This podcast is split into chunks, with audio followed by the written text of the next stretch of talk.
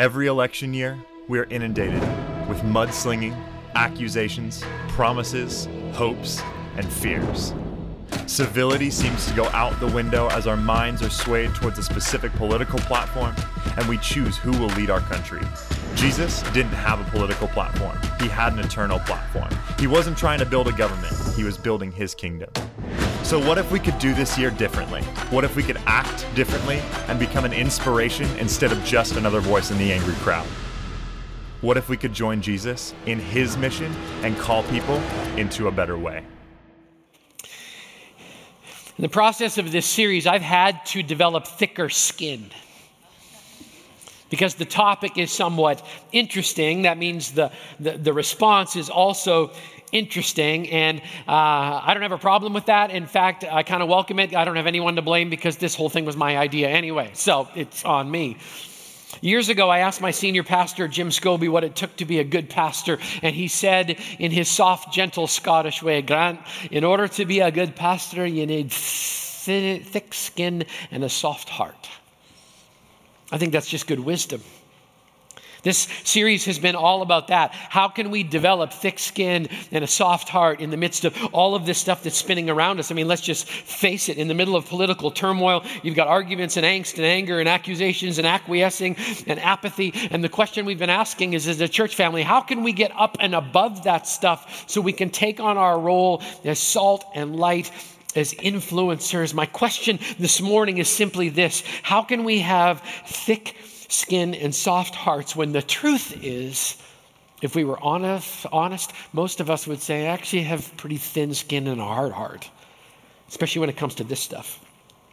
This week, I'm going to expound on a passage of Scripture, and then I'm going to tell you about a real life conversation. First, the Scripture with context. All throughout humanity, human beings have been asking for the same thing from God give us a king. Give us a human leader. We want someone who's going to show up in our world, and this is what we want from them. We need them to solve our problems, protect our families, put money in our pockets, and secure our future. It's a historical pattern that goes all the way back to the beginning of Bible, all the way back to the beginning of time. People are just saying, God, give us a king. And we will love them and we will revere them until they do one thing we don't like with, and then it'll be God, give us a king. Oh, no, no, not that one. Give us another king. That's just the way history works. Over and over and over again, people just keep saying, God, give us a human leader to fix all of the problems. And God stands in front of us and says, Why would you settle for that when the God of heaven is saying, I'll be your leader? King David was a powerful and flawed king, anointed by God and even declared by God as being a man after God's own heart. He was a godly man at times. Other times, David was a peeping Tom, a lousy father, an adulterer, a man who used his position to coerce sexual favors, and a co conspirator on a murder plot. If you don't believe that, you should read your Bible. I didn't make those conclusions. David actually confessed to all of them. David was a powerful king, and from his powerful position at the top of the human organizational chart in his nation, David gives us some wisdom from a king about wanting a king from Psalm 46, 146. David sings. So all of the Psalms are actually songs. David sings these words. Verse 1 Praise the Lord, praise the Lord, my soul. I will praise the Lord all my life. I will sing praise to my God as long as I live. What's the obvious point? David's saying, Never place your praise of a man over your praise of God. Keep it in order. God is worthy of your praise. God is worthy of all your devotion. He's worthy of your promises. God is all truth. He keeps his promises every single moment of every single day, even when it doesn't appear that he's keeping his promises. He's worthy of praise for a lifetime. So praise the God of creation. Sing with your whole heart, even when you don't feel like it. Never, ever, ever praise a person, only praise the God who made all the people. Why? Why? Because God says, if you, or David says, if you put your praise towards people, it's only a matter of time till you end up disappointed. Listen to him in verse 3 Do not put your trust in princes, in human beings who cannot save. When their spirit departs, they return to the ground on that very day. Their plans come to nothing. People can't save you. Let's press in deeper. A president can't save you. Somebody say, Amen can't save you. Their plans and promises die with them. Your human leaders are exactly that. They're human beings. Are they worthy of honor? Absolutely. Are they worthy of our respect? Absolutely. But never, ever, David is saying, never, ever, ever, never place your trust in man above your trust in God. Why? Because people will disappoint you. Your pastor will disappoint you. I will disappoint you. Your parents will disappoint you. Your spouse will disappoint you. If it hasn't happened yet, I hate to break it to you, you will disappoint you. Think about it for just a second. Last time you spent a dollar bill, did you see what was written on it? In God we trust, right? It's written on our money. But let's be honest who do you really trust more? Jesus or Benjamin? Think about it. What's your life oriented around? Some of you are like, uh, I don't like the way you said that. Thick skin, soft hearts. David keeps going. He says, Blessed are those whose help is the God of Jacob whose hope is in the Lord their God. He's the maker of heaven and earth, the sea, and everything in them. He remains faithful forever. David's saying, Trust in the God of the mountains. Trust in the God who formed the tectonic plates. Trust in the God who carves out the valleys. Trust in the God who made both the elephant and the donkey. Some of you got that, most of you missed it. Keep up with me, people. Trust in the God who created you, for you're fearfully and wonderfully made. If you didn't get that joke, talk to your neighbor later. Okay, all right.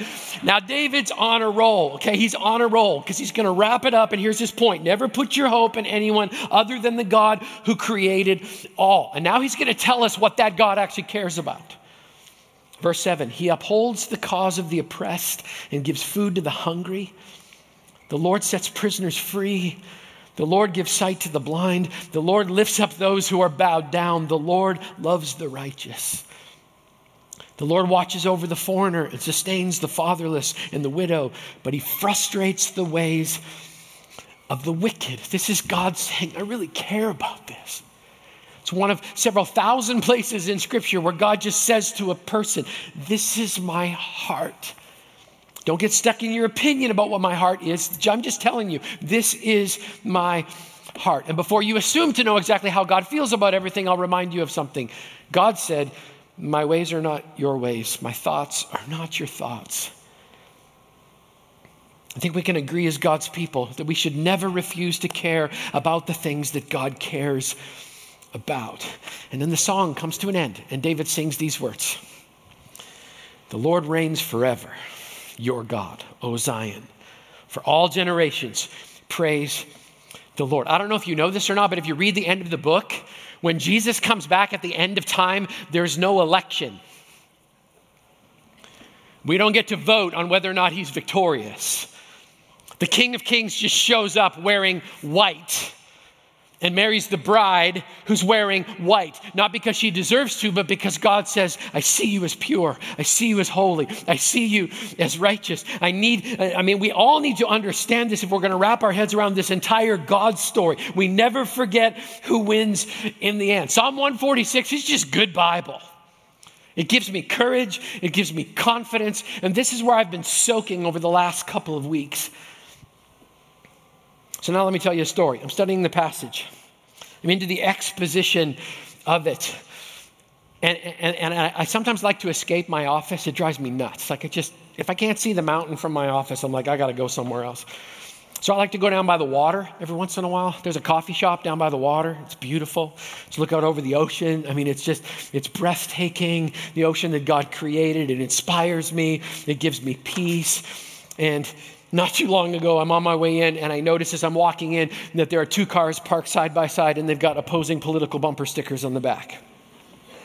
And I'm a little hyper vigilant and sensitive to this stuff over the last couple of weeks. So I kind of see the bumper stickers and I twitch just a little bit because it's just kind of kind of weird. There one bumper sticker said something about making America great again, and another one said something about impeach him. I mean, and I'm just like, Jesus help us all, please. Like just help us. And so I walk inside and I heard them before I saw them. No, you know where I'm going, right? Two guys, one corner, and they are just going at it. Here's what I noticed as I'm standing there trying to ignore and get my coffee and pretend that I'm not hearing anything or saying anything. We're really good at ignoring that, right? It's just like I don't see anything, I don't know anything. There was a Bible sitting on the table in between them. Well, that's interesting. That's interesting. So I get my coffee and I, and I go into the corner, but I can still hear them. I mean, how, how, can, how can you defend somebody who's so obviously lying? How can you stand with those people when the Bible so clearly says that you can't? How can you be so blind? How can you not embrace those values? How can you not cut out, call out that sin? How can you? How can you? How can you? How can you? I'm like, how can you guys not clue in? The whole place can hear you. Get my coffee, my little grizzly bar, go to the far corner, as far geographically as I can get away from them and still stay underneath of the roof. And I lift up my computer lid and I'm typing and I'm, I'm, I'm just working away, doing the very best I can. And I'm thinking to myself, I don't have to go to the bathroom. I don't have to go to the bathroom, even though I had to go to the bathroom. And if you've ever been in that coffee shop before, the bathrooms are outside. Like you have to go outside. Some of you know what I'm talking about. And in order to get outside, I've got to go right past them. I'm like, I'm not doing it. I don't have to go to the bathroom. I'm fine. Have you ever had that experience where you're sitting working on your computer and you suddenly sense a human presence standing there? That's what I sensed. And I didn't want to look up. And then I heard a voice Aren't you the pastor of Christ the King? You have no idea how bad I wanted to say, Nope. Never met him, no clue. But I didn't, I'm like, hey. And they're like, hey, we don't go to your church, but we heard you've actually been talking about this, and we were wondering if you'd give us your opinion on something. And I'm thinking, okay, so you, if you don't go to our church, you go bug your own pastor? I mean, like, just seriously, it's so godly and mature. I'm like, God, I don't want to do this. What would Jesus do? I think he would have gone to the bathroom and left. I just saying, I'm like, I don't know. And closed my lid, and I went and sat at a table with Ron and Ted. This was their question. Hey, Grant, what's your position on immigration? Nice light thing, right? Before we go there, just so you know, what I'm going to say for the next couple of minutes is not me trying to convince you that somehow I'm right. In fact, you can walk out of here and go, totally disagree with Pastor today. That's okay. I welcome you to have your opinion. You get to, as a part of this family, say, yeah, but, or hey, have you ever thought of, or I don't agree. You're allowed to say that here. It's okay. It's okay. But before you go there, I would also encourage you to think about something as well. If we are the family of God, I think the Bible has a lot to say about how we're supposed to have these conversations. So let me just quote a verse that I've been quote, quoting to myself a lot lately Be quick to listen, slow to speak, slow to become angry. Good Bible. I'm not trying to teach any of you how to hold my position my goal today is to try and model how do we keep God in the center of these really difficult conversations. Just so you know, if you've never been invited into one of these conversations, that's a problem. If, if you don't know anyone who holds a contrary opinion to you, that's a problem. If, if you only ever have these conversations with a keyboard, that's a problem. Okay, stick with me. So, Ron and Ted, they're on opposite ends of the political spectrum. I ended up inviting them to church. Ted was here at the 9:30 service. That was kind of fun. And just you know, opposite ends of the spectrum. But when they said, Grant, what's your position on immigration? This is what I did. I said, Can I borrow your Bible? And I just read some stuff out loud. You are to love those who are foreigners, for you yourselves were once foreigners in Egypt. Deuteronomy 10. The foreigner residing among you must be treated as your native born. Love them as yourself, for you were once a foreigner too. I am the Lord your God. Leviticus 19. The Lord watches over the stranger, the sojourner, and sustains the fatherless and the widow, but he frustrates the ways of the wicked. Psalm 146. Then the king will say to those on his right, Come, you who are blessed by my father, take your inheritance, the kingdom prepared for you since the creation of the world. For I was hungry, and you gave me something to eat.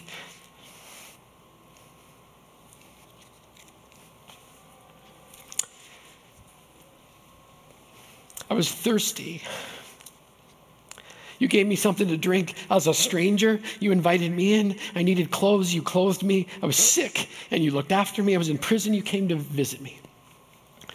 Then the righteous will answer, Lord, when did we see you hungry and feed you, thirsty and give you something to drink? When did we see you a stranger and invite you in, or needing clothes and clothe you? When did we see you sick or in prison and go to visit you? And the king will reply, Truly I will say to you, whatever you did for one of the least of these brothers or sisters of mine,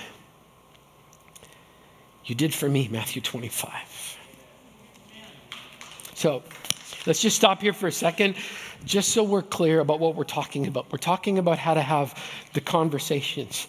It's the wrong order when you form your own opinion and then go find a bunch of verses to hang on your opinion like we hang ornaments on a Christmas tree. Wrong order. It doesn't start with your opinion. The right order is when you search the whole counsel of God on your own. You allow God's heart to shape your heart, and out of the bottom of that drips an, drips an opinion. So, when it comes to the conversations, start with God's heart before you start with your opinion. If you start the other way around, the truth is you're praising you and your opinion and your intellect. We've got to hear God's heart first. Okay, take a big deep breath, all right? Everybody just like, whew, all right? So that's what I did. I just read the Bible, shared some words, and then I said something that I think kind of melted both of their heads. I said, You guys probably don't know this because you don't come to CTK, and that's totally good. Lots of great churches, which is awesome. I said, You guys probably don't know this, but I'm an immigrant. and it was kind of weird for a minute there. And I'm just like, okay, let's be truthful, okay? Laurel and I did not escape the tyranny of Canada under the covering of night with bullets flying over our heads. I mean, there might have been a hockey puck or something, but that was it. I mean, let's be honest. We showed up at Sumas with a U-Haul, okay? Like, let's be honest. We had our documents. We walked in. They stamped the paper. It was a little nerve-wracking, but that's how we showed up. And I mean, let's not make our story into something that it wasn't. But for the next decade, as we walked through a legal process, to try and become something that many of you got because you were born here, I learned a few things along the way. I followed a process, and, and, and I, I had two unbelievable gifts that a lot of the people that I met along the road did not have. They didn't have English, and they didn't have time. I had those things. I lost the number, I lost count of the number of times that I would get up at 4:30 in the morning and drive to Seattle, down to the corner of Atlantic and 4th Avenue, and stand in line with a group of people who were doing the same process that I was trying to go through to gain entrance and be able to stay here. And, and I'd stand there, and here was the process. You'd go and stand in line, and then they would come out and hand out numbers. And if you got a number that was high enough uh, before they cut off the line, you got an appointment, which meant you actually got to ask a single question to somebody. And if you didn't get a number or were standing in the wrong place at the wrong time, they'd come up and say, Everybody behind here, there's no more appointments today. You got to come back tomorrow. I met real people in that line who didn't have my story, they actually had stories of holding their children against their chest, running in the middle of the night with bullets flying over their heads, and all they wanted was a shot to be free.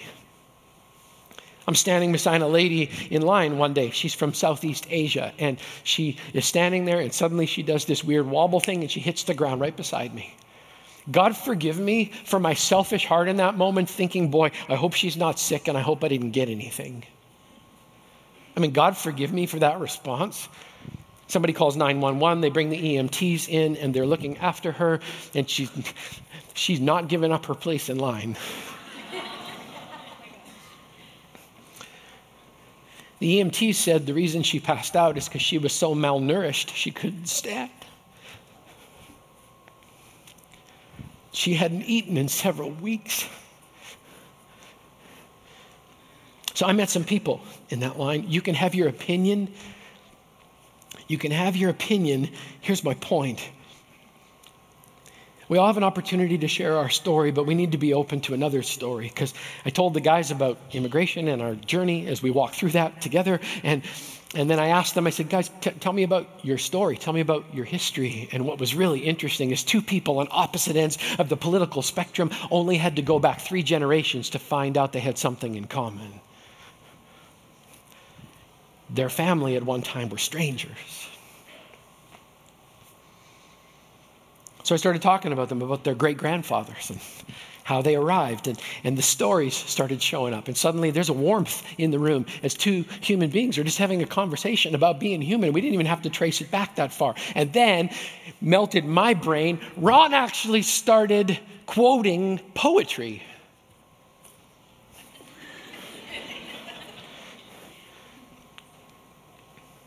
Not like the brazen giant of Greek fame with conquering limbs astride from land to land. Here at our sea washed sunset gates shall stand a mighty woman with a torch, whose flame is the imprisoned lightning, and her name, Mother of Exiles. From her beacon hand glows worldwide welcome, her mild eyes command the air bridged harbor that twin cities frame. Keep ancient lands your storied pomp, cries she with silent lips. Give me your tired, your poor, your huddled masses yearning to be breathed free, the wretched refuse of your teeming shore. Send these, the homeless, tempest tossed, to me. I lift my lamp beside the golden door, and suddenly two men on opposite sides of the political spectrum suddenly took a step towards each other. If you didn't recognize that poem, it's on a plaque at the bottom of the Statue of Liberty.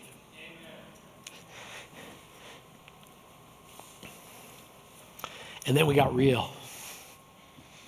I mean, we got real. Because at the basis of all of these conversations, ultimately the topic always has to show up. It's the topic of fear. And I give Ted a lot of credit because he actually said, So here's what I'm afraid of. I'm afraid that if we just kick the doors open, that bad people are going to come here and hurt my family. I loved his honesty. I loved the fact that he had the courage enough to say it. We're all dealing with fear today. I don't care who you are, you're dealing with fear. I had people emailing asking if we were going to have services this week because of the fear of coronavirus. And I know some of you are like, what are you talking about? I'm just like, no, it's a legitimate fear. Some of us are, are like, are, are like I, I, didn't think I had to be afraid, and then I found out on the weekend. I mean, someone just walking down the street in Bellingham and they got stabbed. Fear. And some of you are like all freaked out because the, the Dow Jones Industrial Average dropped 600 points. And you're like, what are we going? Is this the beginning of the end? Fear is something that every single one of us is dealing with. We got some really good people in our church right now who are dealing with the fear of, of water. It's legitimate. The thing is this as soon as fear comes in, normally what happens is we pull away and we stick a bunch of bumper stickers on it instead of actually pressing in and saying, What did God say again in Psalm 146? Blessed are those whose help is the God of Jacob, whose hope is in the Lord their God. He's the maker of heaven and earth and the sea and the Nooksack River and everything in them. He remains forever faithful.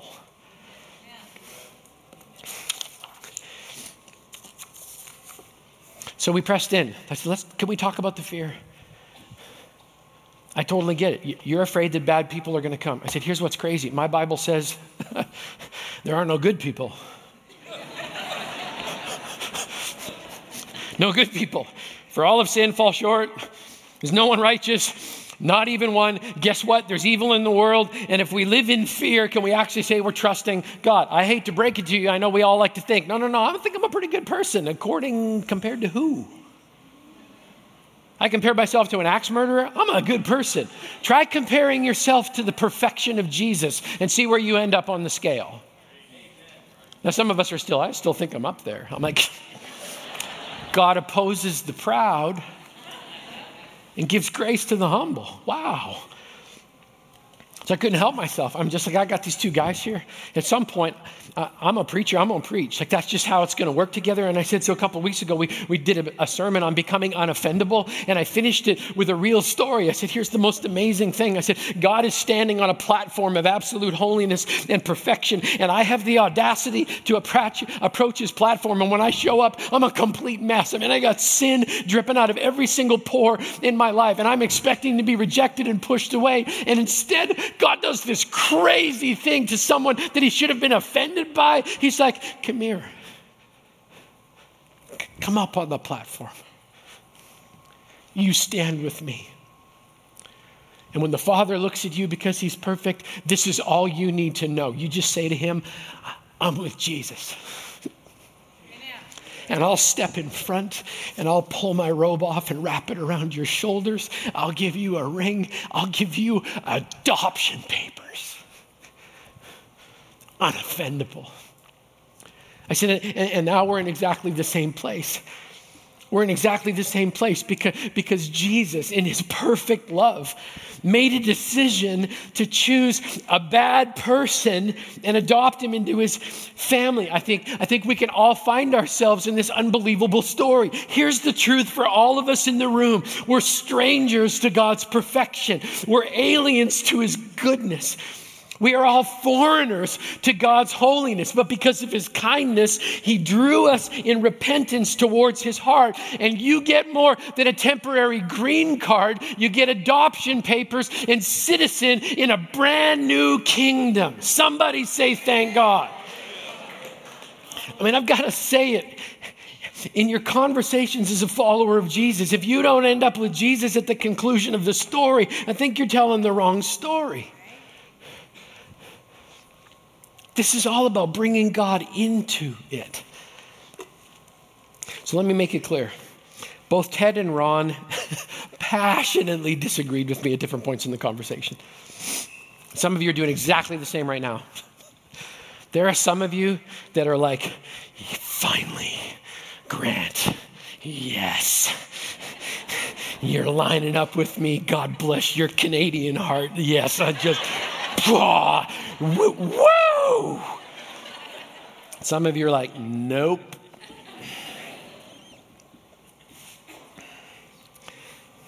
We can disagree. Here's the point we need to still be honorable in every single word that we say.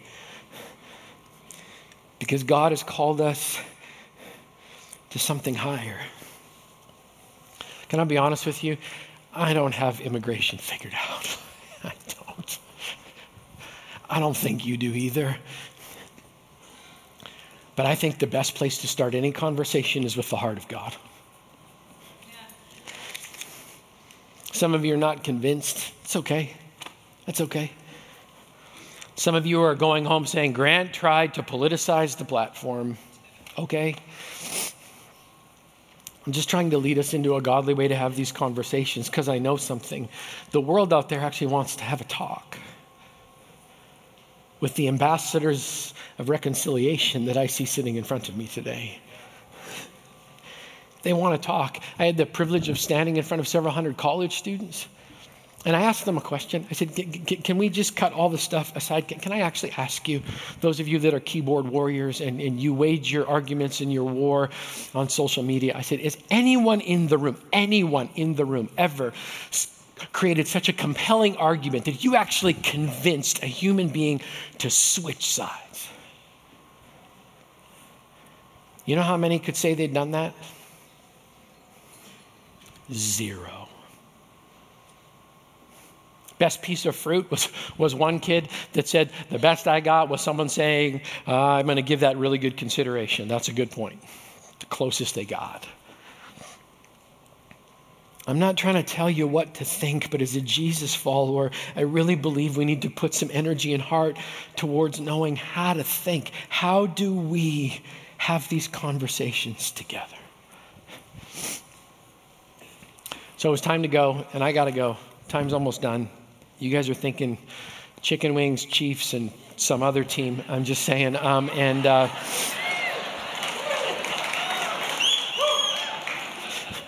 Some of you are like, yeah. I'm like, mm, mm, mm, mm. so it's time to go. And so I, I put out my hand to Ted, and he shook my hand. Put out my hand to Ron, he shook my hand. And then I stared at both of them till they shook each other's hands. like, come on, come on, come on. I was so honored to just be asked to step into a conversation. Can we go back over it one more time? We start with the Word of God. We never lose our grace. We share our story and then invite somebody else to share theirs, share theirs. And we never ever lose sight of the fact that no human being can fix our stuff. But Jesus can save, it, save us from it all.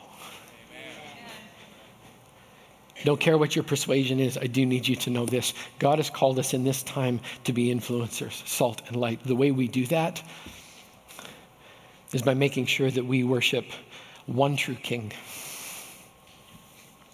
One true King who is worthy of praise, worthy of trust, worthy of honor, and can handle all of our hope.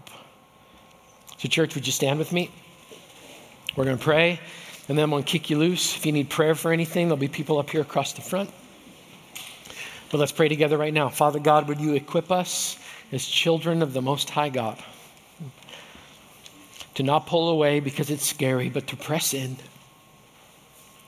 To even have hard conversations about what really is making people afraid these days. God, may our hope and our trust, our passion and our prayer come to you and you alone. God, as we navigate the coming months, may we fully and completely step into, step into our full citizenship of another kingdom with our adoption papers clenched in our hand. May my brothers and sisters make a difference this week with their grace and their truth their passion, their conviction, but also their knowledge of what moves the heart of God. God, keep us in the dialogue, keep us in the conversation. And may the good fruit of that work bring honor and glory to your name. In Jesus' name we pray. Amen and amen. God bless you guys. Have a great week. Thanks again for watching. We're so glad that you joined us today. Once again, we hope you'll get involved in biblical face to face community wherever you happen to be today. If you'd like more information about Christ the King Community Church, if you'd like to give online, or if you'd like to submit a prayer request, or even get connected in a small group, you can find out more about us at ctk.church.